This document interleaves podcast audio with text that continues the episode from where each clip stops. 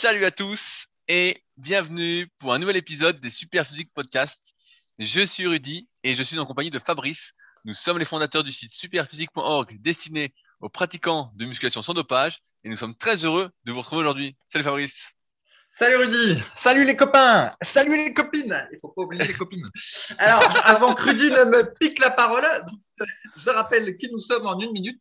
Donc, nous avons fondé le site superphysique.org euh, en 2009 sur les bases d'un site que j'avais fondé en 1999. Et donc, l'idée du site, c'est de promouvoir la musculation pour prendre euh, du muscle euh, au naturel, c'est-à-dire sans dopage couplé avec tout ce qu'il faut pour durer et être en bonne santé. Donc il y avait deux aspects sur le site. Il y avait l'aspect prendre du muscle, être beau, tout ça. Et il y avait l'aspect ben, être en bonne santé, parce que si on est très musclé mais pas en bonne santé, eh ben, ça ne nous intéressait pas. Et donc, à partir de ce site web qui contient des centaines d'articles, fiches d'exercices, plein de choses autour de la musculation, d'autres projets ont dérivé. Donc, notamment notre marque de compléments alimentaires fabriqués en France euh, qui s'appelle euh, Superphysique Nutrition. Voilà, et donc la, boutique est en ligne, elle existe depuis une dizaine d'années, euh, sachant que notre marque, elle, elle, existe depuis, je crois, quatre ans de mémoire. Et l'autre gros projet aussi, c'est l'application SP Training. Donc c'est une application dédiée à la musculation sur smartphone avec comme adage marketing un coach muscu dans votre poche. J'aime bien ce, ce truc-là. c'est très naturel. C'est très naturel quand tu le dis, je trouve. C'est toi qui l'avais trouvé ce, ce truc-là ou euh? Tout à fait. Ah ouais, c'est ça. Un coach muscu dans votre poche. Voilà. Donc, euh, donc les compléments alimentaires, l'application, donc le forum de discussion super physique euh, est toujours en ligne depuis maintenant 20 ans et c'est celui-là qui est utilisé pour trouver les questions auxquelles on répond dans ce podcast.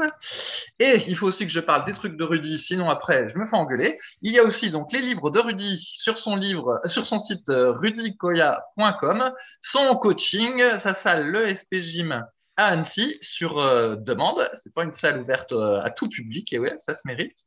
Son euh, ça, la Villa Superphysique qui est en fait son lieu de vie, mais comme il a un lieu de vie très très grand, il peut inviter des, des, gens et après partager sa vie avec les gens qui viennent le voir et qui veulent en profiter pour visiter Annecy.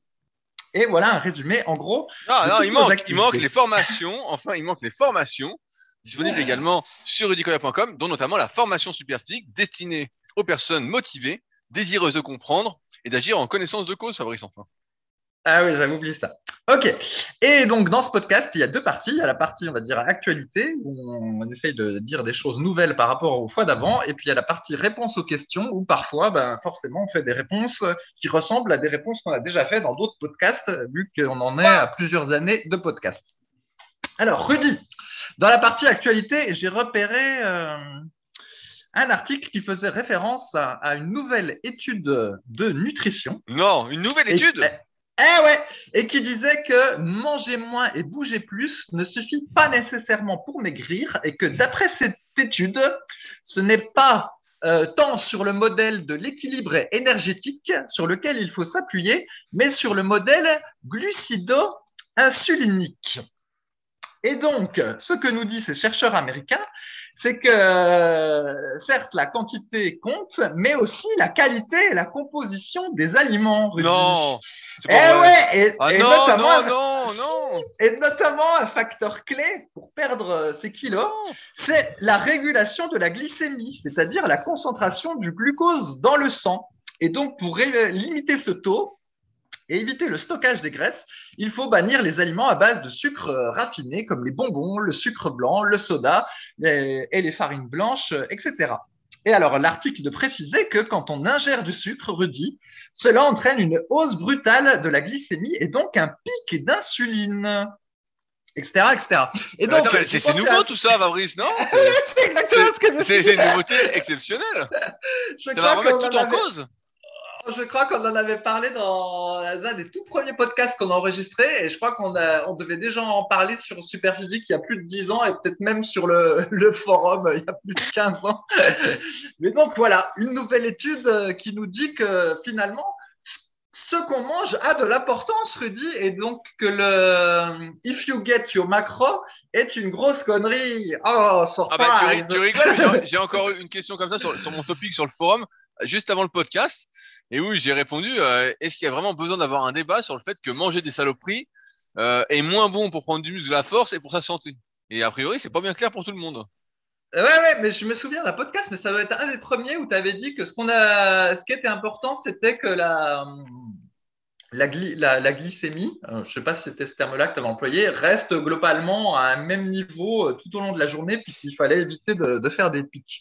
Je me souviens, tu en avais parlé. Oui, euh, bah, hein évidemment que le taux de sucre dans le sang reste à peu près stable. C'est sûr, plus tu joues avec, plus, en théorie, après ça dépend de chacun, mais plus ça peut se dérégler par la suite, quoi. Hein. C'est pas bien compliqué. Hein à comprendre, j'imagine. Exactement. Donc, euh, voilà, ça c'était pour la première actualité. Alors ensuite, je te repasse la main pour toi-même si tu as des ah. actualités pour faire un genre de ping-pong. Tout, à fait. Et est-ce que tu sais jouer au ping-pong d'ailleurs, Fabrice? Parce que moi j'ai une table. Eh, eh, je, faisais du ping-pong à la fin de l'adolescence, mais je l'avais d'ailleurs dit dans un podcast où j'avais dit qu'on croit que n'importe quelle raquette de ping-pong fait l'affaire, mais non, il y a plein de raquettes, plein de, de revêtements différents, tout ça c'est toute une affaire. Alors, euh, je prends la main. On a eu un commentaire, le 510e, sur euh, l'application podcast d'Apple. Et euh, on a eu un commentaire intéressant sur lequel je, souhaitais revenir. À savoir que, bah déjà, merci pour le commentaire. J'ai pas noté le pseudo, mais la personne disait que bah, elle adorait notre podcast et elle voulait revenir sur un point important, à savoir que souvent dans les podcasts, on déconseille la pratique du squat bar pour la majorité d'individus, et donc on va y revenir, et que lui, bah, ça faisait 40 ans qui euh, pratiquait la musculation, 40 ans qu'il faisait du squat, en même temps qu'il a la pratique d'arts martiaux, et donc euh, qu'il n'avait jamais eu de problème alors qu'il a 53 ans aujourd'hui, et donc il s'inscrivait un peu en faux par rapport à, nos conseils, dans le sens où euh, si on avait toujours pratiqué l'exercice, eh ben, il n'y avait pas de raison que ça aille mal. Et donc je me suis dit que Fabrice, en tant que spécialiste du squat, ancien spécialiste, allait nous éclairer sur le sujet, bien évidemment. Oui, oui, ben en fait, euh, j'ai envie de dire tant, tant, mieux pour lui. Et on n'a pas dit que nécessairement, quand on allait faire du squat, euh, on allait à 100% de chance euh, arriver à se blesser le dos, mais on a constaté qu'il y avait une forte probabilité pour cela. Et ben, la preuve, j'en suis la preuve vivante, vu que maintenant, ben, j'ai des fragilités dans le bas du dos à force d'avoir fait plein, de, plein de squats, particulièrement sans ceinture. Et pourtant, bah, comme lui, euh, moi aussi, j'avais pratiqué des arts martiaux euh, quand j'étais euh, plus jeune. J'étais bien souple, j'avais la mobilité, etc., etc. Et puis, bah, ça m'a pas empêché qu'au final, bah, petit à petit, je me fasse mal au dos avec le avec le squat. Et notamment après, comme je l'ai redécouvert il y a quelques mois, parce que vraiment, j'avais une jambe qui était beaucoup plus petite que l'autre. J'ai jamais, j'ai, j'avais fait une semelle il y a très longtemps quand j'étais adolescent là pour compenser. Ensuite, euh, j'ai complètement oublié cette affaire-là. J'en ai rien à foutre parce que je suis un guerrier fonctionnel, donc j'ai pas besoin de semelle ni rien.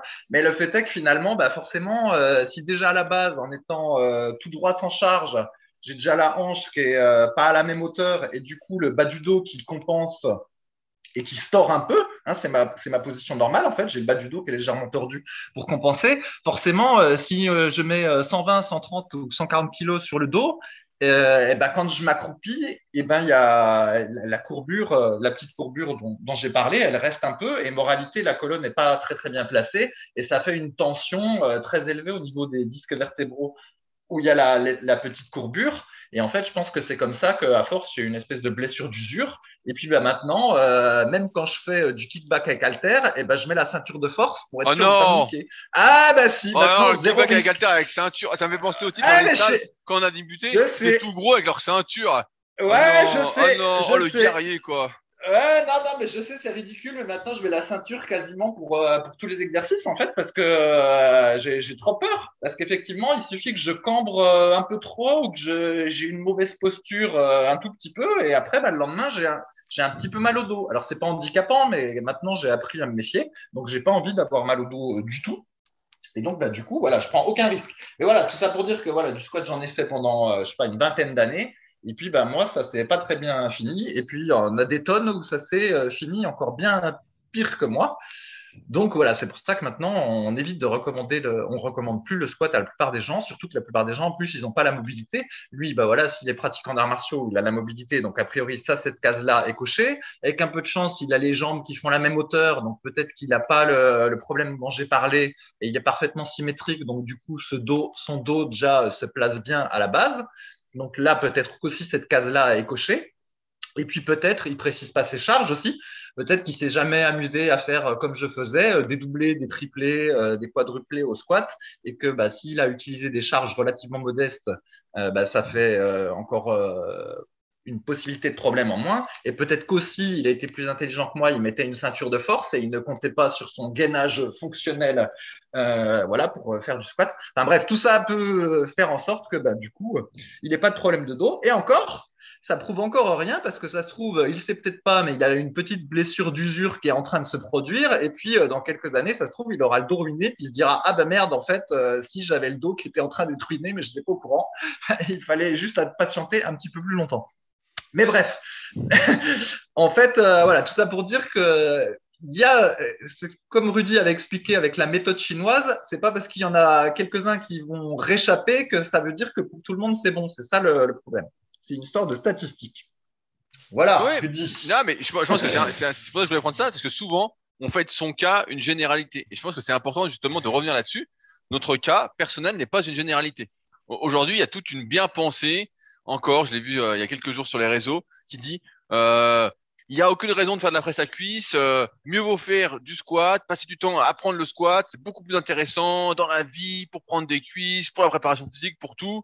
Euh, en gros, laissez tomber, je caricature un peu, mais laissez tomber la presse à cuisse, ça sert à rien tout ça. Et j'en viens toujours au même constat, c'est que ces conseils généraux, en fait, j'ai l'impression que ça, ça, va culpabiliser les gens. Il y a des gens, ils vont essayer de s'acharner, s'acharner, s'acharner à faire du squat parce qu'on leur a dit que c'était l'exercice super. Et en fait, comme tu l'as dit, ils n'ont pas la mobilité, ils ont déjà plein de problèmes, ils ont déjà plein de petites douleurs.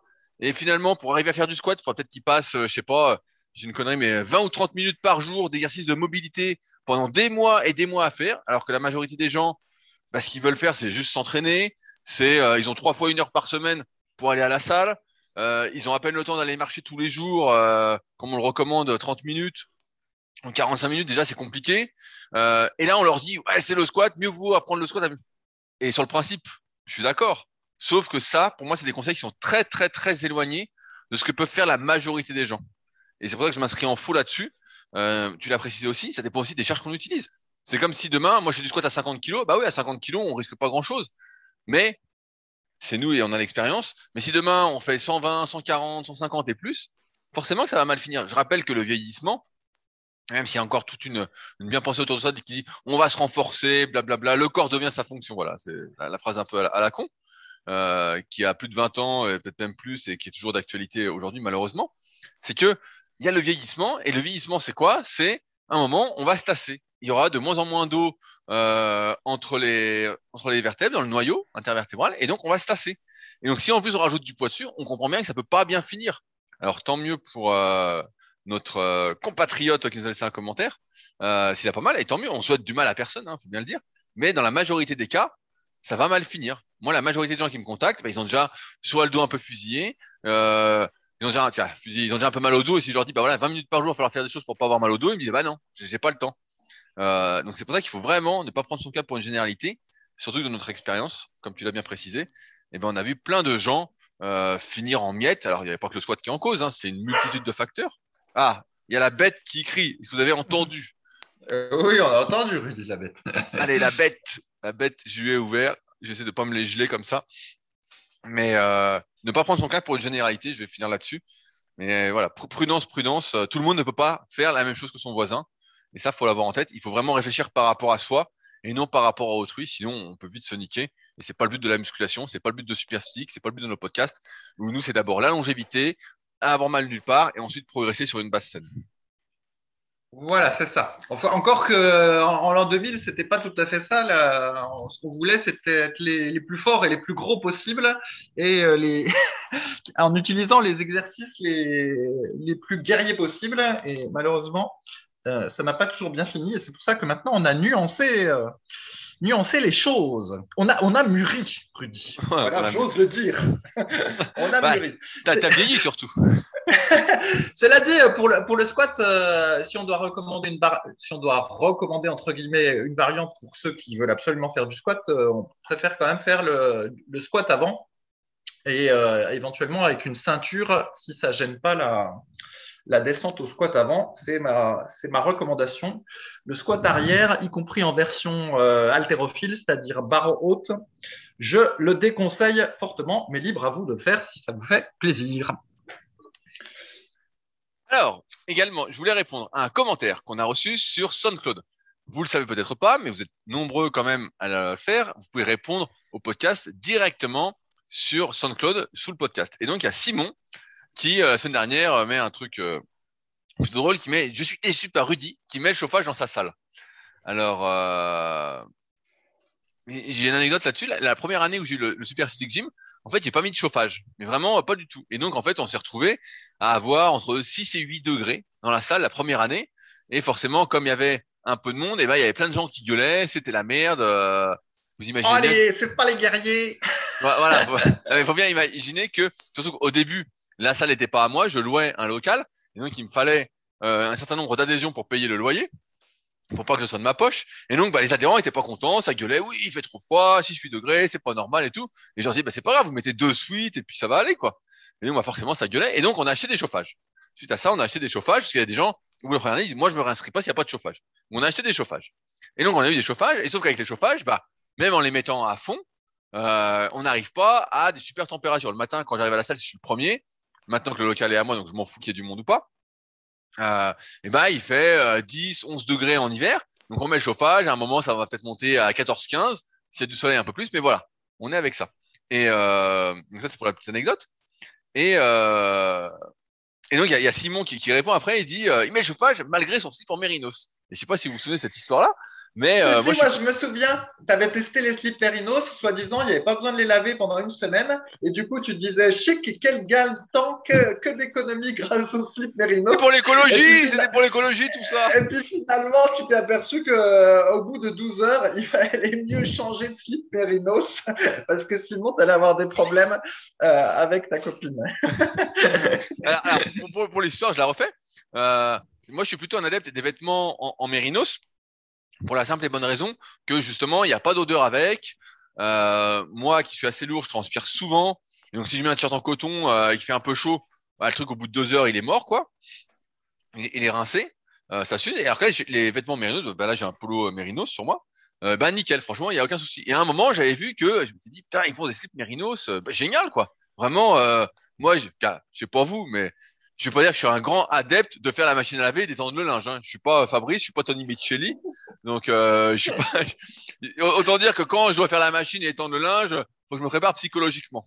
La dernière fois, j'avais dit, j'avais dit à ma copine justement, j'avais dit, euh, elle avait foutu mes affaires, car moi je mets toujours mes affaires dans la machine. Elle lance la machine, je dis mais attends, je suis pas prêt à les étendre. Hein. J'étais pas prêt psychologiquement quoi. Bon, tout ça pour dire que je suis pas un grand fan de tout ça. Et euh, je m'étais dit tiens les slips Mérinos, mais je dis c'est exactement ce qu'il me faut. Je dis putain, parce qu'à chaque fois je fais des machines, c'est surtout euh, pour les caleçons quoi. À chaque fois forcément, euh, c'est pas pour les t-shirts Mérinos parce que forcément je les garde plus d'une semaine vu qu'ils sentent rien. Et je pas pour m'entraîner. Donc nickel, Fabrice. Ouais, mais attends, attends, je te coupe, Rudy, mais tu te rends compte quand même de ce que tu es en train de confesser parce qu'on devine un peu l'intention qu'il y avait derrière tout ça. En fait, ton idée, c'était de pouvoir mettre un slip plusieurs jours dessus Ah, bien sûr, bien sans sûr. le laver. C'est ça, que cache tout ce Ah, discours bien, bien introductif. Je, je rappelle que tu n'es pas anonyme, Rudy, que tu C'est pas grave. J'en ai rien à foutre de. D'accord. D'accord, on on a rien à foutre. Vous pouvez, vous pouvez m'appeler sous le pseudo Fabrice P, si jamais. Fabrice P. Cette histoire n'est pas la mienne, mais celle d'un ami. Celle d'un ami qui m'a confié cette histoire. Alors, même moi qui euh, fais pas mal de trucs crado, j'ai des limites. Non, mais c'est euh, pas Alors, alors l'idée, c'était de plus faire de machine, de me dire, ah, voilà. Parce que là, forcément, quand je fais du kayak, je fais de la muscu, si je m'entraîne deux fois dans la journée, ça, ça fait deux caleçons, euh, plus la douche, ça fait trois. J'ai putain, euh, je fais des machines de caleçons, j'en ai marre, quoi. Ça me, ça me rend fou. Et dans mon trip minimaliste, je m'étais dit, bah voilà, si le mérino, ça marche, pour le haut, peut-être en caleçon, ça marche, alors j'en ai acheté. Et donc, ce qui s'est passé, c'est que j'en ai acheté un, parce que forcément, euh, que vous savez pas, c'est que les vêtements mérinos, ça coûte un bras. Donc, par exemple, un t-shirt mérinos, ça va coûter aux alentours de 60 euros. Mais comme vous en avez pas, vous en avez besoin que de 4 pour faire le mois, donc euh, vous êtes sauvés, quoi. Et euh, il dure des années, j'en ai depuis des années. Et euh, je me dis, bah putain, génial, je vais acheter un caleçon mérinos pour tester. Et donc, le truc coûtait 30 balles. Je dis, bon, bah, je vais en acheter un, je vais pas faire le fou et en acheter 5 ou 6 d'un coup. Et effectivement, j'ai fait le test. Et donc, euh, bah, malheureusement, euh, ça n'a tenu qu'une journée, quoi, comme un caleçon normal. Euh, et donc, j'étais euh, fortement déçu. Et voilà, pour l'histoire du slip Mérinos. Donc j'en ai eu, j'en ai eu qu'un et je l'ai même plus parce qu'en plus, moi j'aime bien les caleçons qui sont assez longs.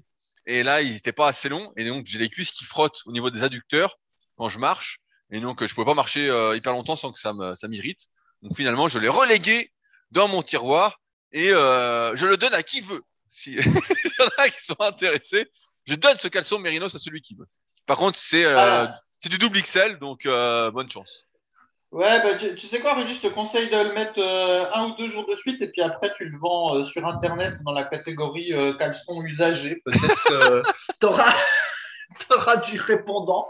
Je vais le donner, Bon. je, je vais le donner à Satanas, qui va jouer avec, il va le défoncer le truc. Je vais dire, tiens, un nouveau jouet, tire dessus.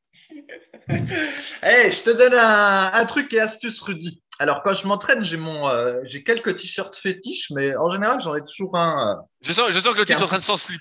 Je sens, je sens que c'est ça plus, non, t-shirt qui est un peu plus fétiche que les autres. Et effectivement, quand tu t'entraînes euh, tous les jours, sauf quand c'est le jour de la séance pec biceps, eh ben ton t-shirt, euh, tu transpires dedans, puis en fait, il est déjà plus utilisable le lendemain, sauf à le faire un peu sécher à l'air libre. Mais bon, même comme ça, euh, c'est pas terrible. Et comme en plus maintenant, je fais même de la corde à sauter euh, après mes séances de muscu hors séance cuisse, et ben du coup, même la séance pec biceps corde à sauter, et ben au final, me ruine le t-shirt qui est tout euh, tout plein de transpiration. Donc qu'est-ce que je fais, Rudy? Écoute cette astuce. Oh là là, je, je, je, sens le pire. Il Ouais. son t-shirt qui pue la mort. Non, non, au moment où je prends ma douche euh, post-training, comme on, comme on dit en, en anglais, eh ben, je prends mon savon de Marseille, donc je prends moi ma propre douche, et à la fin, en fait, je mets le t-shirt à mes pieds sous la douche, je le mouille, et avec le savon de Marseille, en fait, je le frotte, particulièrement euh, au niveau de là où il y avait les, les, les effets les- et les épaules. Ensuite, je le rince, je les sors, et puis après, ben, je le mets euh, sur une chaise à sécher. Et en général, 24 heures plus tard, je peux recommencer ma séance. Éventuellement, il va être un petit peu euh, mouillé, mais bon, ça passe. Et il est comme neuf. Et du coup, ça me permet d'avoir le même t-shirt fétiche toute la semaine et de conserver un aspect propre.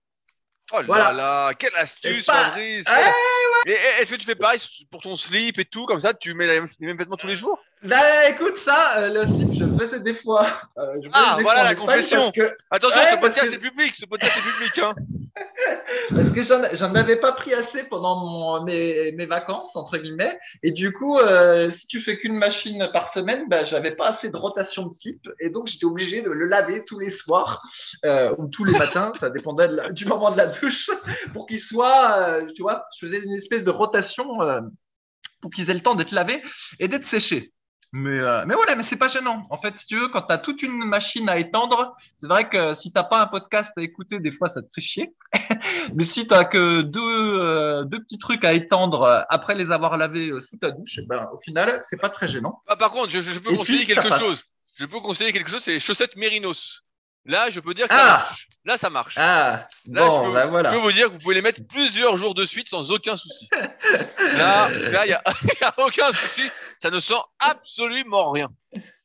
Là, c'est les chaussettes du siècle. Et là, avec quatre paires, bah, vous faites le mois.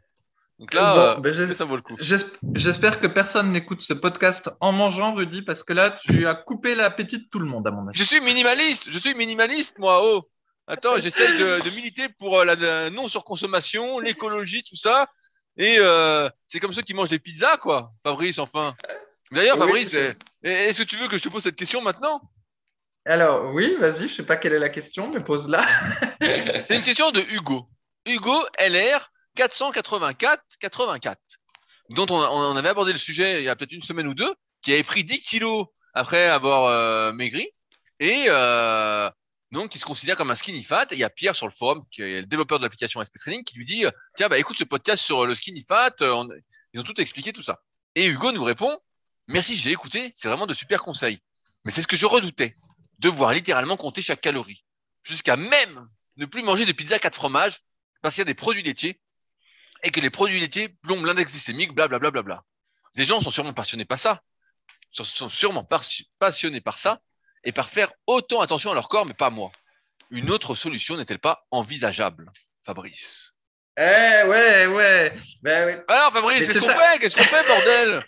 Moi, j'aimerais un truc là- facile, manger ma pizza. Je peux manger ma pizza? Oh Ouais, mais là, là, t'as trop résumé le truc. En fait, le, ce jeune homme, je crois, qu'il n'avait pas précisé son âge. En fait, il a, il a d'abord maigri, après il a commencé la muscu, et en deux mois de muscu plus un régime douteux, manifestement pas de régime du tout, sinon manger plein de choses, et ben il a pris 10 kilos, mais je pense qu'il devait y avoir 9,9 kilos de gras. Et effectivement, euh, après avoir écouté ce podcast-là, bah, il était tout déçu parce qu'il vient de comprendre que euh, on peut pas manger des pizzas à quatre fromages euh, toutes les semaines, aller au KFC, au McDo toutes les semaines, parce que sinon, bah, effectivement, il y a des il y a des répercussions. Et donc, pour euh, ne pas prendre trop de gras, bah, il va falloir faire entre guillemets attention à ce qu'on mange.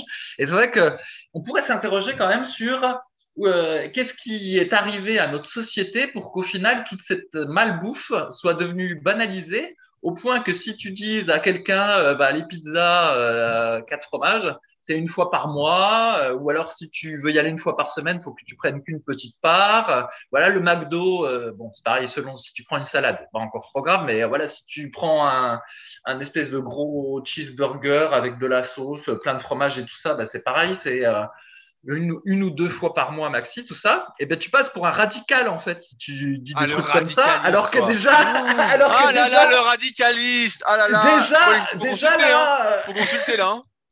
déjà, déjà, pourtant, en disant ça, euh, moi je me fais un peu violence, tu vois, je me dis, je me mets au, au niveau. Je- J'essaye de pas être trop radical justement, mais en fait, bref, voilà, il y a, il y a plein de gens qui maintenant euh, pensent que c'est être radical euh, comme ça, d'autant que bah, y a eu toute une espèce de communication, mais ça je l'ai déjà dit plein de fois, avec les ce que j'appelle les diététiciens malfaisants là et leur fameuse phrase euh, c'est la dose qui fait le poison, c'est important de manger d'un petit peu de tout, d'être bien dans sa peau, de pas avoir de frustration euh, et donc voilà, euh, manger un petit peu de tout c'est bien, il faut rien vous interdire, gna gna gna gna. Et en fait avec ce discours déculpabilisant, où d'ailleurs on se demande s'ils n'ont pas été payés par euh, l'industrie si. Agroalimentaire pour dire de la pour dire de la merde pareil. Et ben en fait les, les gens pensent que tu peux manger des des frites et je sais pas quoi le lundi, le lendemain de la pizza, le surlendemain du KFC, le sur surlendemain euh, du McDonald's et tout va bien parce que c'est varié et puis euh, et voilà, t'as varié et puis t'en as pas mangé trop à chaque fois et donc tout va bien et après ben ils finissent tout porcinés puis ils comprennent pas et voilà, c'est comme ça. Euh, tu, tu- tu- allez, j'ai une anecdote. J'ai une anecdote. Donc chaque semaine, forcément, j'appelle ma mère qui me raconte que des conneries. Je me demande si d'ailleurs il n'y a pas l'un d'entre vous qui la paye pour raconter des trucs comme ça, parce que je me dis, elle, elle s'est fait exprès, c'est c'est fait pour que je m'énerve, quoi. Mais heureusement, je me contiens. Et euh, bah, comme chaque, comme plein de Français, chaque semaine, elle me dit, ah, euh, je suis au régime, je suis en train de maigrir, blablabla. Et un coup, elle me dit, elle me dit, elle me dit, ouais, j'ai arrêté de prendre le chocolat avec le café. Ah, je dis, ah, bah, c'est bien et tout, euh, parce que c'est vrai que quand j'étais gamin, je la voyais, elle prenait au moins 5-6 chocolats dans la journée, hein, euh, ça y allait, hein, franchement, euh, voilà. Et elle me dit, à la place, je prends des macroudes.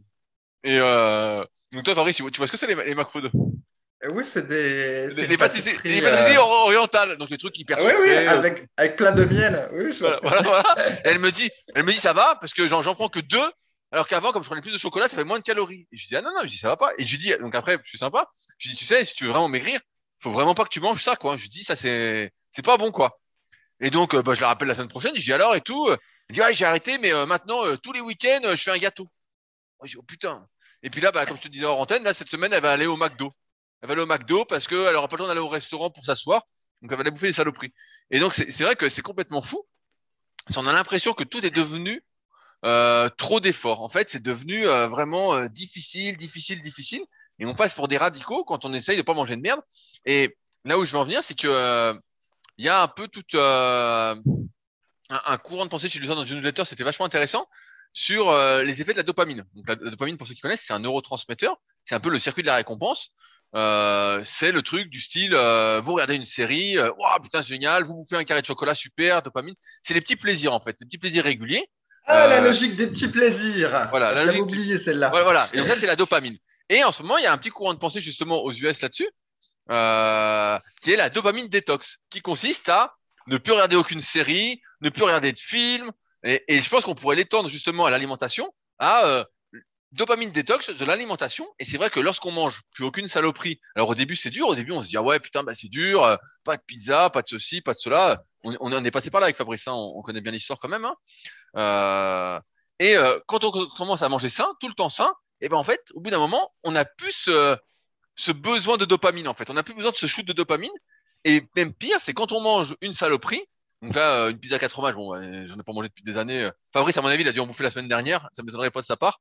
Non, mais, Mais, euh, des pizzas vegan, j'en mange, j'avoue, mais je considère pas ça de la saloperie, surtout que je fais, je gère tout moi-même, donc ça va. Voilà. voilà. Mais bon, ce que je voulais dire, c'est que dès qu'on bouffe une saloperie, en fait, on sent que pour nous, c'est pas ça, en fait.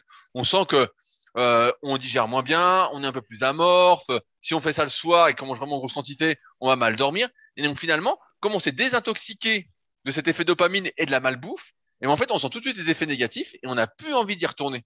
Et c'est pour ça qu'on avait lancé la semaine dernière le. Fabrice, c'était quoi qu'on avait lancé déjà? Alors, je, te, je, je fais mon- montre de mon anglais le No Shit Food euh, February pour euh, voilà pas manger de saloperie euh, de nourriture pendant un mois. Je peux même te le faire en espagnol. On va appeler euh, euh, No Comida de Mierda euh, en el mes de febrero. voilà. Ah, bravo, bravo. Franchement, si quelqu'un parle espagnol, est-ce que quelqu'un peut nous dire si Fabrice a vraiment dit euh, la bonne traduction ou pas? Mais, mais donc, est-ce qu'il est, possible qu'il se passe, c'est que en faisant ce mois qu'on a lancé la semaine dernière, c'est que ensuite vous n'arriviez pas à reprendre à manger des saloperies en fait, parce que ça va vous faire mal au bide, vous n'allez pas être bien, euh, et vous allez vous dire bah ouais effectivement, euh, je suis beaucoup mieux sans tout ça. Mais il faut passer par cette première phase. Euh, de décontamination, de détox, de vrai détox, pas euh, les thés détox là qui sont que des conneries, ou les jeunes détox, hein, pareil, qui sont que des conneries, sauf si on bouffe que des saloperies, mais euh, qui peuvent euh, vraiment changer la donne pour vous et faire que Ouais, et au passage, au passage, ça, ça pourrait être étendu aux séries. Voilà, ceux qui Bien tous sûr. les soirs, euh, c'est devenu la, banalité euh, de regarder des séries avec leur moitié. Et puis finalement, euh, les mois passent, les années passent, et tout ce qu'ils ont partagé, c'est regarder des séries. Ça peut être étendu aussi au temps passé, euh, éventuellement euh, au- dans une position couchée. Voilà, ceux qui ont tendance à traîner au lit, euh, après à rester une partie de la journée au lit avec l'ordi sur les genoux, ou à regarder la télé, quelque chose comme ça. Et ben c'est pareil, plus on est mobile, plus on déteste en fait être dans une position euh, couchée et on déteste euh, traîner au lit. Quand euh, on est habitué à être mobile, à marcher, à être debout, euh, c'est insupportable en fait d'être. euh, et, et- et- gratter le chien. Est-ce qu'on doit se déshabituer de gratter le chien? Je vois là, il vient se faire gratter. Est-ce que ça, c'est pas de la dopamine? Eh, c'est peut-être de la dopamine, oui. Mais ça, je pense qu'on a le droit, Rudy. Ça dit, c'est assez rigolo le courant dont tu parles aux États-Unis parce que petit à petit, ils vont arriver à ma vie en fait. Oh Ils ont plus qu'à. Ah, ils ont plus qu'à Il foutre. te copie Michael Mancini, euh, Tony Micheli. Ils ont plus qu'à foutre le smartphone à la poubelle et on aura presque ma vie. À ceci près que moi j'ai quand même quelques films autorisés et je ne dirai pas la liste, chacun la connaît. Alors Rudy, est-ce que maintenant on peut revenir à un sujet plus orienté muscu? Si tu te souviens, la semaine dernière, on avait, je t'avais proposé des exemples de séquences d'exercices pour les pectoraux, pour le pratiquant de niveau euh, intermédiaire confirmé. Pas les débutants, hein, plutôt les bons intermédiaires confirmés des exemples de séances pectoraux et tu devais les, les noter, dire si c'était euh, Voilà, pourri, on, a- on correct. avait fait un euh, muscle qui se bien. mérite. Ça, je me souviens. Voilà. Vraiment. Et là, cette semaine, on fait un muscle qui se mérite pas, c'est ça?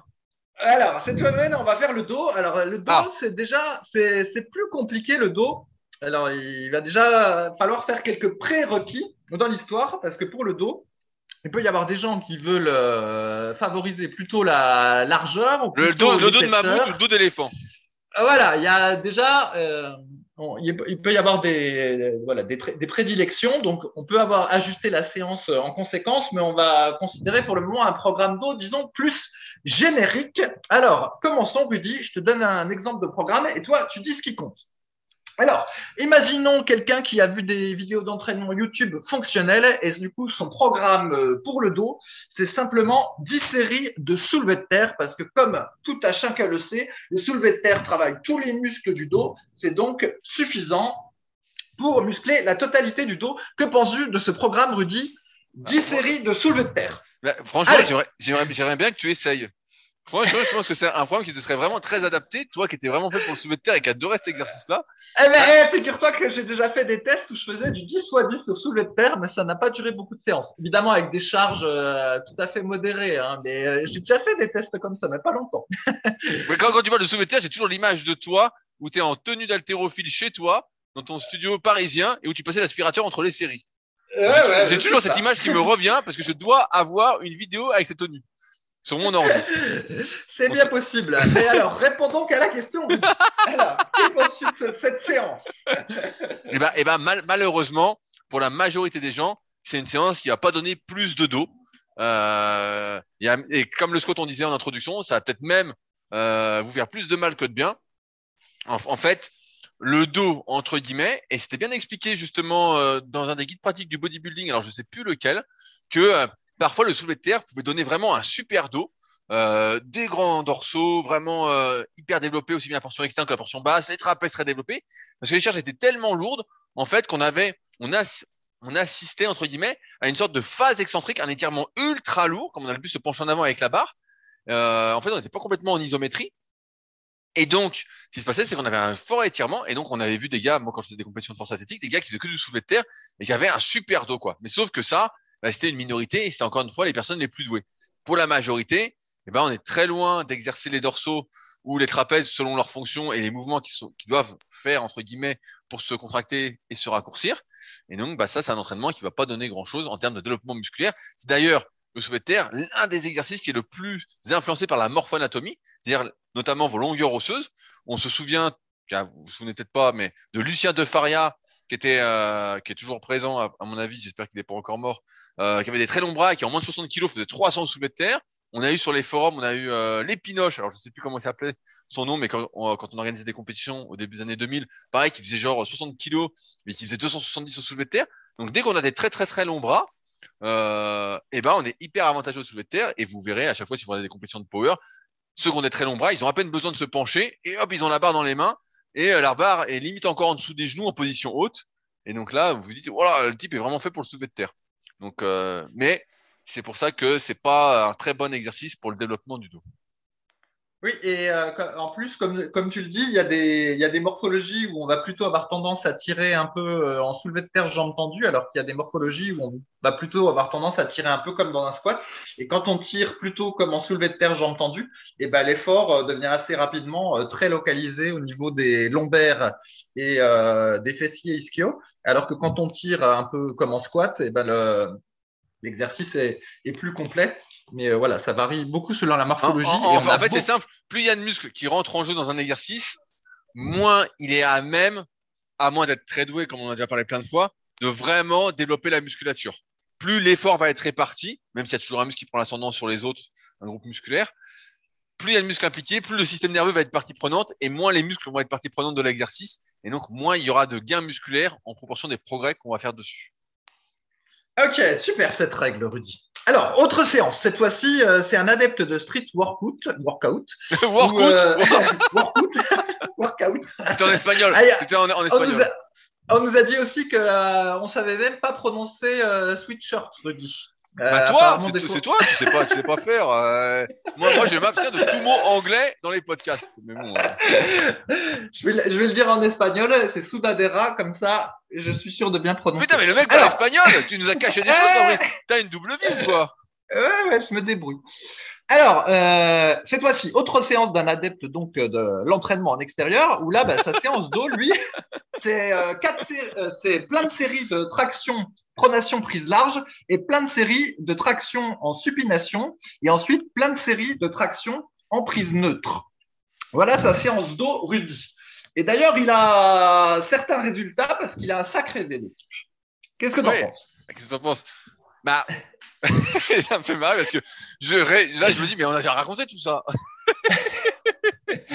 Alors, quand on fait, quand on fait des tirages verticaux, donc des exercices avec les bras au-dessus de la tête pour le dos, on va travailler principalement les muscles dorsaux. Donc les muscles dorsaux, le grand dorsal, en général, on distingue deux portions. Euh, la portion externe, qui va être responsable plus de la largeur du dos, notamment ça s'insère plus ou moins en oblique sur le bras.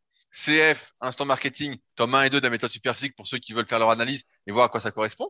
Et la portion basse, donc où les fibres vont être un peu plus horizontales et qui peut contribuer à élargir un peu le V, qui descend un peu plus et surtout à faire un peu d'épaisseur euh, au niveau du bas du dos en fonction de vos insertions. Donc quand on fait ces exercices-là, euh, on va travailler surtout ce grand dorsal et le grand rond aussi, donc ces muscles qui sont impliqués dans la largeur du dos et rapidement dans l'épaisseur, mais c'est pas les principaux. Et donc, quand on prend une prise large, eh ben, on va travailler surtout la portion externe du grand dorsal. je passe surtout ces notions morpho-anatomiques de compétition euh, qu'il pourrait y avoir avec le deltoïde postérieur, avec les biceps, avec les triceps, avec les avant-bras. On va rester centré sur le dos pour pas faire trop complexe. Euh, et donc, quand je vais prendre une prise d'arche sur la portion externe, si je prends une prise euh, en supination, euh, on voit que la trajectoire du coude n'est pas du tout la même et qu'on va plus être sur la portion basse du grand dorsal. Et la prise neutre, c'est là où on va être entre guillemets normalement le plus fort. Et donc là, bah, pareil, la trajectoire du coude ressemble fortement à la trajectoire euh, des coudes en supination. Donc c'est pratiquement la même. Donc c'est un exercice qui va faire un peu doublon pour le coup. Mais en théorie, avec ça, si on progresse suffisamment, on va quand même développer euh, des grands dorsaux euh, et possiblement avoir le dos en V si en tout cas on est fait pour et qu'on a vraiment l'insertion euh, qui va de manière oblique sur le bras. Donc ça, ça peut se concevoir en partie, mais ça manquera d'exercices de rowing. Et je pense que le Fabrice va y venir après, mais ça manquera d'exercices de rowing. Et si on devait faire qu'une seule chose, une seule chose pour le dos, ce serait justement des exercices de rowing. Alors maintenant, Rudy, c'est quelqu'un qui a lu le forum euh, Superphysique avant même qu'il s'appelle Superphysique, plutôt dans les années 2000, et du coup, ça lui a inspiré la séance suivante. Donc, euh, traction prise large, rowing euh, bar à la donc c'est-à-dire penché à environ 70 degrés et en pronation prise moyenne, et enfin, soulevé de terre. Voilà donc une séance avec trois exercices bien variés, des prises variées, Rudy. Alors, qu'en penses-tu? Ouais, bah, tu, tu rigoles, mais c'est- c'était une séance qui était assez populaire, justement. T'as t'as bonne mémoire euh, sur les, sur les forums euh, Smart Way Training, quand on aimait bien cette mode du euh, tout, tout basique, où on se disait, ah bah ouais, c'est génial, euh, il y a besoin que de trois exos. Euh, et souvent, on était félicité quand on faisait ce, style- ce style de séance. Je me souviens, j'avais déjà fait ce truc-là. Les mecs disaient, ah génial, une vraie séance pour le dos, euh, tout ça. Alors, Ben, c'est parce qu'en fait, c'est une bonne séance à condition d'être indestructible du bas du dos. En fait, si euh, on ne risque pas du tout la blessure, c'est une bonne séance en fait. ouais. Et je te laisse bah, continuer. Continuez. bah, en, en fait, le problème entre guillemets de cette séance, c'est que un, il faut être suffisamment fort déjà aux tractions pour pouvoir les faire en utilisant le dos, ce qui n'est pas le cas de la majorité, et c'est pourquoi on recommande. Oui, mais tra- j'ai dit en préambule que c'était pour les intermédiaires euh, Ah, avancés. voilà. Bon là, on a quelqu'un de très solide, quelqu'un comme Fabrice. Voilà. Donc l'euro, l'eurovignette, eh ben, comme on est moins penché en avant, c'est un très bon exercice aussi, notamment pour solliciter tout ce qui est trapèze moyen et inférieur. Hein. C'est pas pour rien que Dorian Yates le pratiquait et qu'on lui a donné son nom à cet exercice-là. Euh, donc les risques sont un peu moindres, notamment sur le bas du dos. Et après, le soulevé de terre, comme j'ai dit tout à l'heure, moi, c'est pas un exercice que je mettrais particulièrement euh, pour le style dos, ou alors vraiment en fin de séance, comme là, je rajouterais peut-être un autre exercice avant pour vraiment minimiser les charges et plus le faire dans une optique de gainage dynamique euh, sans forcément chercher à progresser. Mais avec ça, en théorie, on peut développer. Euh, c'est une séance qu'on pourrait faire à quelqu'un qui s'entraîne euh, en home gym, c'est-à-dire à la maison, et qui a pas beaucoup de matériel, qui a peut-être pas d'haltère, et ce ferait, il pourrait développer un bon dos avec ça, à condition effectivement de pas niquer. Ok, alors ensuite, ça c'est quelqu'un qui a lu à la fois le, forum dans le temps et aussi qui a écouté les podcasts. Et donc, il, il a compris Un, pas un mal bon de gars, choses. quoi. Un, vraiment un bon Alors gars. voilà, Ah, là, là, c'est là, bon, là. Là, vraiment. là, j'ai- euh, Là, j'ai pas intérêt à me bourrer dans ce que je vais proposer. Alors, il commence toujours par des tractions euh, prises larges. Par contre, après, il va faire du tirage à la poulie haute avec euh, une, euh, une barre en V et en s'inclinant à 45 degrés.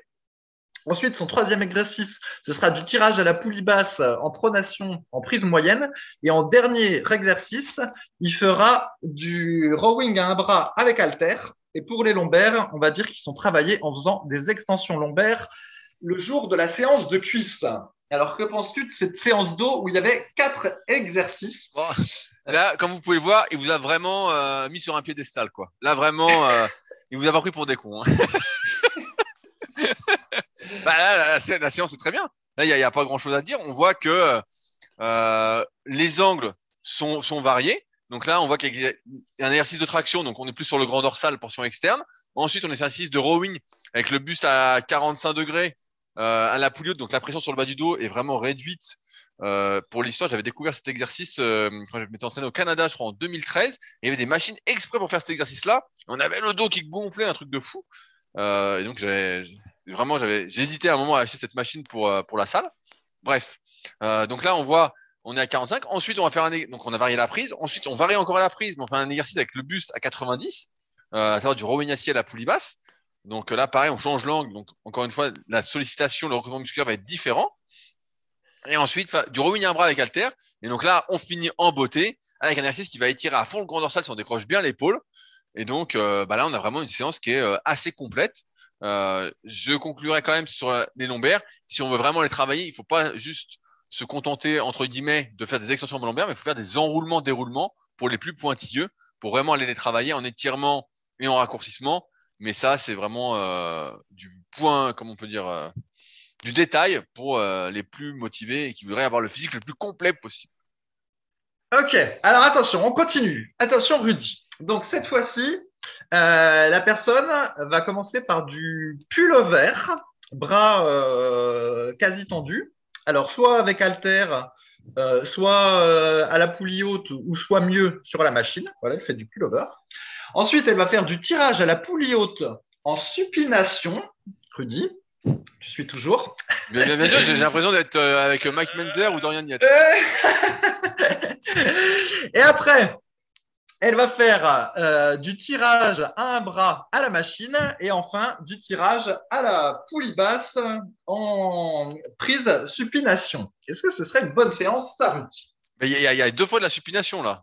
Ah merde, ah oui, ah oui, là je déconne. Euh, j'aurais dû dire euh, en, j'aurais dû dire en, prise pronation pour la dernière série. Voilà, bon, bon, bah, ça pourrait être une bonne séance. À un moment, c'est le, le pullover à la machine était hyper hyper populaire notamment dans les années 70 avec Arthur Jones qui avait popularisé son pullover Nautilus.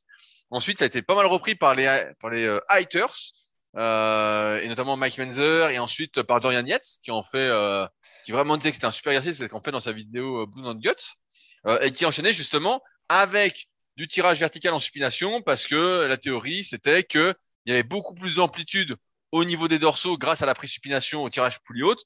Sauf qu'en fait, bah, on en a absolument rien à foutre de cette amplitude. Ce qui compte, c'est L'amplitude, c'est plutôt la bonne amplitude, c'est-à-dire d'être dans l'axe des fibres qu'on veut développer.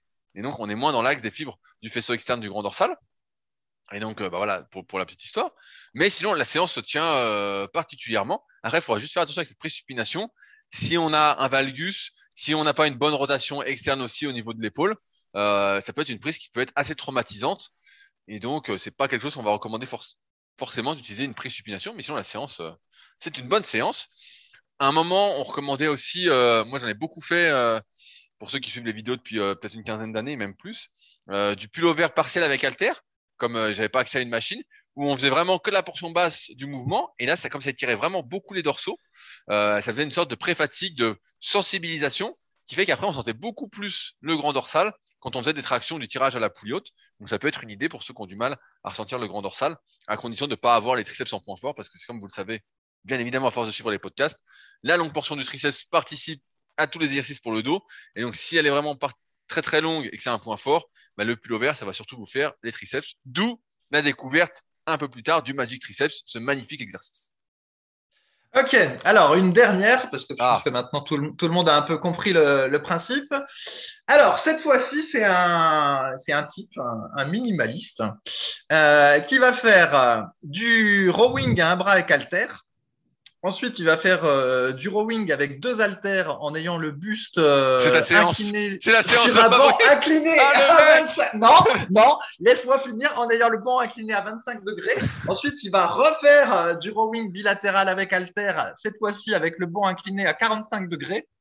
Et après, pour le la, la cerise sur le sur le gâteau. Euh, quel gâteau Quel gâteau oh. oh. La cerise sur le gâteau. Il va faire quelques shrugs légers et le pullover, par contre, euh, il le fait euh, lors de la séance pectoraux. Alors, que penses-tu de cette séance, Rudy? À mon avis, si un type a mis ça dans son bouquin comme séance, c'est vraiment une bille. Hein. Franchement, ce type-là est vraiment à fuir comme la peste. Hein. C'est vraiment. Euh, Allez, je vais reprendre la parole. Donc, effectivement, comme tout, euh, tout, le monde aura compris, en fait, cette séance-là, elle n'est pas optimum par rapport aux autres séances euh, dont on a parlé tout à l'heure, parce qu'en fait, il y a une certaine variation au niveau des angles. Voilà, quand on fait le rowing à un bras halter, on va être sur un angle plutôt horizontal, encore que ça dépend comment on positionne son dos. Mais voilà, on va considérer qu'on le fait sur un plan horizontal. Et après, on a du, du rowing à 25 degrés et à 45 degrés en se servant du, du banc incliné. Donc, on a à nouveau une variation de l'angle. Mais au niveau des, au niveau du bras, en fait, à chaque fois, c'est le même tirage euh, en prise relativement euh, serré, avec le coude qui va longer le, qui va longer les, les, côtes. Et donc, du coup, on a à chaque fois plus ou moins le, même tirage. Et si après, on rajoute encore quelques euh, ossements d'épaule, qui n'est pas un exercice qu'on recommande spécialement par ailleurs, mais là, bah, c'est pour apporter encore un petit peu de variété. On a bien du tirage sur tous les, sur pas mal d'angles différents, mais euh, voilà, il n'y a pas de variation au niveau de la prise et il manque également un tirage vertical. Et donc, euh, bah, c'est là qu'on voit la, limite de l'entraînement avec euh, deux haltères, c'est que ben on peut pas avoir une séance de dos optimum. Et donc là, j'ai bien précisé que le pullover aurait été fait dans la séance pectoraux parce que sinon, si on le faisait pas dans la séance pectoraux, fallait vraiment le faire dans cette séance dos parce que ça va être entre guillemets le seul exercice qui va permettre de solliciter un petit peu plus le grand dorsal. Et exactement comme le dit Rudy, on aurait même pu le mettre en tout début de la séance, faire quelques séries de pullover, bras quasi tendus en amplitude partielle. Et puis après, ben, on attaquait euh, rowing à un bras, rowing à 25 degrés, rowing à 45 degrés. Et comme ça, ben, on essayait d'avoir la séance la plus complète possible pour le dos en ne disposant que d'un banc incliné et de euh, deux haltères. Mais là, on voit bien qu'il y a une certaine euh, limite.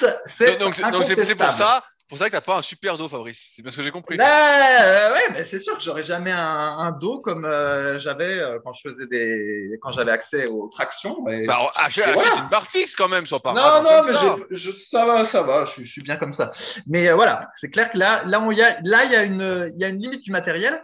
Et en fait, ce qu'on voit avec le dos, c'est que avec juste trois exercices, euh, les, meilleures séances qu'on a décrites, il y avait plutôt quatre exercices. Avec juste trois exercices, ben c'est pas mal, mais c'est mieux d'en avoir quatre parce qu'il y a tellement de variations possibles au niveau des prises.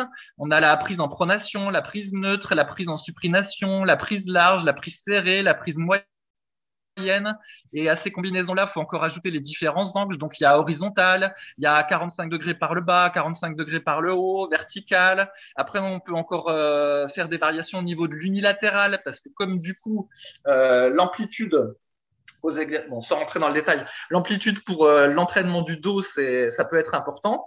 Et ben, c'est bien d'avoir à chaque entraînement un exercice en unilatéral pour bien étirer le dos. Et puis finalement, bah, quand on combine toutes ces combinaisons, et eh ben, on s'aperçoit que euh, pour un travail du dos aussi complexe possible, il faut bien quatre exos. Et encore, euh, il faut encore en rajouter un pour les lombaires. Et, et voilà, c'est difficile de faire moins d'exercices si on veut être relativement complet, n'est-ce pas, Rudy et, et, tout à fait. Et euh, merci de me lancer là-dessus, de me tendre la perche. Pour ceux qui veulent tout savoir sur l'entraînement du dos en fonction de sa morphoanatomie, je rappelle qu'il y a la formation super physique dos disponible sur rudycoya.com, bien évidemment. Ah, bravo Rudy. Quel commercial Voilà. Et après, bon, genre, on aurait pu encore parler. Il y a même des, les, des machines pour le dos maintenant euh, modernes. Moi, je les ai pas trop utilisées parce qu'elles n'étaient euh, pas présentes à mon époque. Mais il y a beaucoup de machines convergentes où au final, on tire, euh, on commence avec les mains quasiment verticales et puis le, les mouvements deviennent hybrides entre un tirage vertical et un tirage horizontal avec un truc convergent, un truc circulaire. Et pour en avoir testé quelques-unes, ça donnait des très bonnes sensations au niveau du dos. Après, en termes d'efficacité, je sais pas, mais c'est vrai que maintenant, il y a des, il y a beaucoup plus de machines qu'il n'y avait que euh, qu'avant où en gros bah essentiellement c'était euh, soit on faisait euh, du bar alter plus de la poulie puis des tractions mais maintenant bah il y a une tonne de machines pour faire des tirages dans tous les sens. Et donc Rudy tu veux commenter ça? Non mais c'est moi je, non bah non non j'ai juste un, un, rowing machine à un bras après, le problème de ces machines, c'est qu'elles prennent vraiment beaucoup, beaucoup de place. Mais on les avait testées notamment euh, quand on avait été aux, US, euh, au Gold Gym, il y en avait pas mal, ou à Philadelphie, Paris, où je m'étais entraîné. Il y en avait vraiment beaucoup, beaucoup de machines comme ça. Et c'est vrai que là, quand tu fais le dos avec ce genre de machine, ah, t'as le dos qui gonfle à fond, quoi. Vraiment, tu te sens déjà plus ou moins en sécurité parce que tu as toujours un, appui. Donc, les lombaires sont jamais vraiment sous tension. Et euh, bah, tu peux les faire soit deux bras, soit un bras. Donc, tu peux avoir plus d'amplitude aussi. Mais vraiment, ouais, c'était beaucoup, beaucoup plus efficace pour prendre du dos. Il n'y avait pas photo, tu sortais de la séance, tu sentais que tu gonflé de partout. Euh, et euh, mais bon, il faut avoir des salles où il y a ça, où il y a des bonnes machines. Il y a des copies qui ont été faites de ces machines, notamment Hammerstreng euh, en France. Je me souviens de la marque Technogym qui avait fait des copies qui étaient vraiment pas terribles. Euh, J'avais testé quand j'étais au Vietnam et ça allait pas du tout. Tu faisais tirer, tu voyais que ça t'emmenait, euh, ça t'emmenait pas là où il fallait, donc tu n'arrivais pas contracté comme tu voulais. Mais euh, c'est sûr que c'était un gros plus. Hein. C'est sûr que ça, ça faisait plaisir. Euh. Là, nous, on a juste euh, un rowing à un bras convergent que j'avais acheté. je crois c'est la marque. ça va être du Body Solide. Et ça fait ça fait 7 ou 8 ans qu'on l'a et elle est nickel. Hein. Franchement, dessus, tu peux avoir un dos un autre gorille, pour ceux qui veulent. Voilà, et l'avantage c'est que du coup, t'es avec le rowing à un bras avec halter, même si le dos est moins stressé qu'au rowing bariat, ben il y a quand même un risque sur le bas du dos, alors que là vraiment le risque est très réduit, même si tu bourrines. C'est ça l'idée? C'est ça l'idée, et surtout que quand tu es penché en avant, là c'est pas une position qui est hyper confort, alors que là tu es assis quoi. Donc là tu es quand même une Ouais. position beaucoup plus confortable pour forcer, et tu es moins, euh, on va dire, euh, tu peux respirer plus librement. Alors que quand tu es penché en avant, euh, t'es quand même pas dans une position, euh, on va dire, euh, confort. hein. Ouais, ouais, ouais, t'es un petit peu oppressé, on va dire, effectivement. Ben, D'ailleurs, je crois que Kevin Lebron, dans euh, Muscle Maryland Machine, il, il en fait ton, de ta machine. euh, mais bien sûr, bien sûr, il en- il- il fait, il-. Et il arrive, pas à mettre suffisamment de poids. En fait, je oui. te souviens, il met pas, il arrive plus, et les poids se barrent et tout. Il voulait faire le kéké pour la vidéo. Voilà, donc on a fait PEC la semaine dernière. Là, cette fois-ci, on a fait dos. Et ben, on verra ce qu'on fait la semaine prochaine. Euh, Si on fait biceps, peut-être. Bah, on pourra faire, on pourra faire même les mollets si vous voulez, si vous insistez. euh, Eh, mollet c'est pas très mal. Allez, on fait une dernière question parce qu'on a le temps, Fabrice, qui me fait plaisir. Elle est spécialement pour toi. C'est El Riser qui nous dit euh, la diététique sportive selon les hypermarchés. La boutique Superphysique compte-t-elle compte-t-elle vendre ce genre de diététique sportive? Il y a des petits gâteaux pommes, amandes et framboises qui semblent très appétissants. Blague à part, le rayon me faisait rire, donc je me disais que j'allais partager ça avec vous. Et donc il nous a mis une photo d'un hypermarché qui a euh, mis une étiquette diététique sportive et dedans, qu'est-ce qu'on y retrouve? Est-ce que vous êtes prêts? Il y a des galettes de maïs chocolat au lait. Il y a des galettes de riz chocolat noir. Il y a des gâteaux quinoa cacao chocolat. Des biscuits complets aux germes de blé. Qu'est-ce qu'il y a? Ah, il y a quand même de la levure de bière. Bon, ça c'est quand même pas mal. Qu'est-ce qu'il y a d'autre dans cette euh, truc? Il y a des gâteaux, je sais pas comment on peut appeler ça, des gâteaux pommes, amandes, garniture framboise. Alors là, je sais pas, ça ressemble à des euh, à des BN un peu. Ça ressemble à des BN. Il y a des cookies. Euh, ils appellent ça des moelleux pommes framboises. On dirait des cookies. Il y a des sortes de petits beurres au sésame. Euh, des barres d'amandes. Alors ça, ça, ça doit être hyper calorique. J'en connais un, s'il m'écoute, qui bouffe ça quand il va au ski. Euh, je dénoncerai pas, mais honte à lui. Euh, et il y a un truc qui s'appelle goûter pépites de chocolat. Fabrice, que pensez de ce rayon diététique sportive Ouais, bah en fait, le, vrai rayon diététique sportif, ça aurait dû être le rayon euh. Mais en fait, euh, je crois que ça s'appelle déjà le rayon euh, légumineuse. Et donc, du coup, bah, ils n'ont pas, ils ont pas pu l'appeler le rayon euh, diététique. Non, mais c'est- quand, quand, quand Mais tu ouais. connais rien, moi je me souviens quand j'étais gamin. Quand j'étais gamin, ma mère, elle allait dans ce rayon-là et elle m'achetait des barres de céréales. Tu sais, des barres de céréales. Et en fait, c'était que de la merde. Elle achetait des barres de céréales, c'était pépites de chocolat, blablabla. je vois, il y avait plein de merde en fait. Et quand j'ai compris tout ça, j'ai rien compris, j'ai dit, mais ça, c'est quoi cette merde? Et elle, elle avait l'impression, comme elle n'y connaissait rien, et qu'elle s'est jamais vraiment trop intéressée, elle disait, bah ouais, c'est des trucs de diététique sportive, ça a l'air bien, euh, pour l'énergie, tout ça. Et quand tu connais rien, tu arrives là-dessus, tu dis, ah bah c'est bien ça, ces trucs pour les sportifs, euh, génial. Mais il y a aucun sportif digne de ce nom qui mangerait ça quand même. Ouais, alors sauf ce- celui qui mange des balistos dont on ne va pas citer le nom pour ne pas remettre une pièce dans la Ah, il va être sponsorisé, il est sponsorisé par Balisto, c'est pas possible. Sinon, on l'arrête plus. Et c'est marrant, moi aussi, ma mère, elle m'achetait des granits quand j'étais petit. Oui, voilà, voilà, Ouais, granny, oh là là, le poison. Cela dit, je sais pas, euh, comme c'était il y a plus de 25 ans, Ouais, je non, pense non, que c'était moins merdique qu'aujourd'hui parce qu'il y avait moins cette euh, généralisation du sirop de maïs. C'est le, le sirop de maïs, ça a commencé, je crois, euh, plutôt à partir des années 2000. Maintenant, t'en trouves vraiment euh, partout, mais avant, il y en avait pas autant. Il y avait euh, certes peut-être du sucre, mais pas autant de, ce fameux sirop qui est, vraiment partout, quoi. Dans tous les, produits transformés, euh, t'as, t'as du sirop maintenant. Alors, on espère, comme d'habitude, que vous avez passé un agréable moment. Euh, Je rappelle que si vous avez des questions, vous n'hésitez pas à utiliser les forums Superphysique sur www.superphysique.org. Si vous souhaitez réagir au podcast, ça se passe directement sur SoundCloud, euh, juste en, en dessous de l'épisode, ou vous pouvez également nous laisser des commentaires et des notes sur les applications de podcast, que ce soit Apple Podcast, que ce soit Spotify aussi. On aime bien lire ces notes-là, on aime bien lire les petits commentaires, et comme vous voyez, on y répond quand on estime pouvoir apporter un petit plus euh, au débat, parce que on aime bien, on est plutôt partisan de l'émulation collective. Et donc, si on peut se tirer tous ensemble vers le haut, eh ben, on est plutôt preneur. Tout ce dont on a parlé se trouve en lien également dans la description, que ce soit l'application, les compléments, le coaching, les livres ou autres. D'ailleurs, Fabrice, je crois que tu voulais euh, peut-être annoncer que ton livre allait revenir. Non, non, aucune annonce, le dis. Ah il faut jamais annoncer les, les choses avant que ce soit fait. Malheureux. Putain, le mec, il a toujours pas compris. Parce qu'après, si, si ça merde à cause d'événements tiers, tu manques à ta parole et tu Bon. passes pour un con. Donc il faut toujours que tout soit terminé avant d'annoncer. Bon, pour- retiens, pour la- retiens cette Pour, leçon. pour l'instant, retenez que le livre de Fabrice n'est pas encore revenu en version papier disponible et qu'il y aura très très peu d'exemplaires et seulement pendant 24 heures à un prix promotionnel. Donc soyez euh, aux aguets. Sur ce, on se retrouve donc la semaine prochaine avec peut-être des nouvelles de ce livre perdu. Salut à tous. Salut.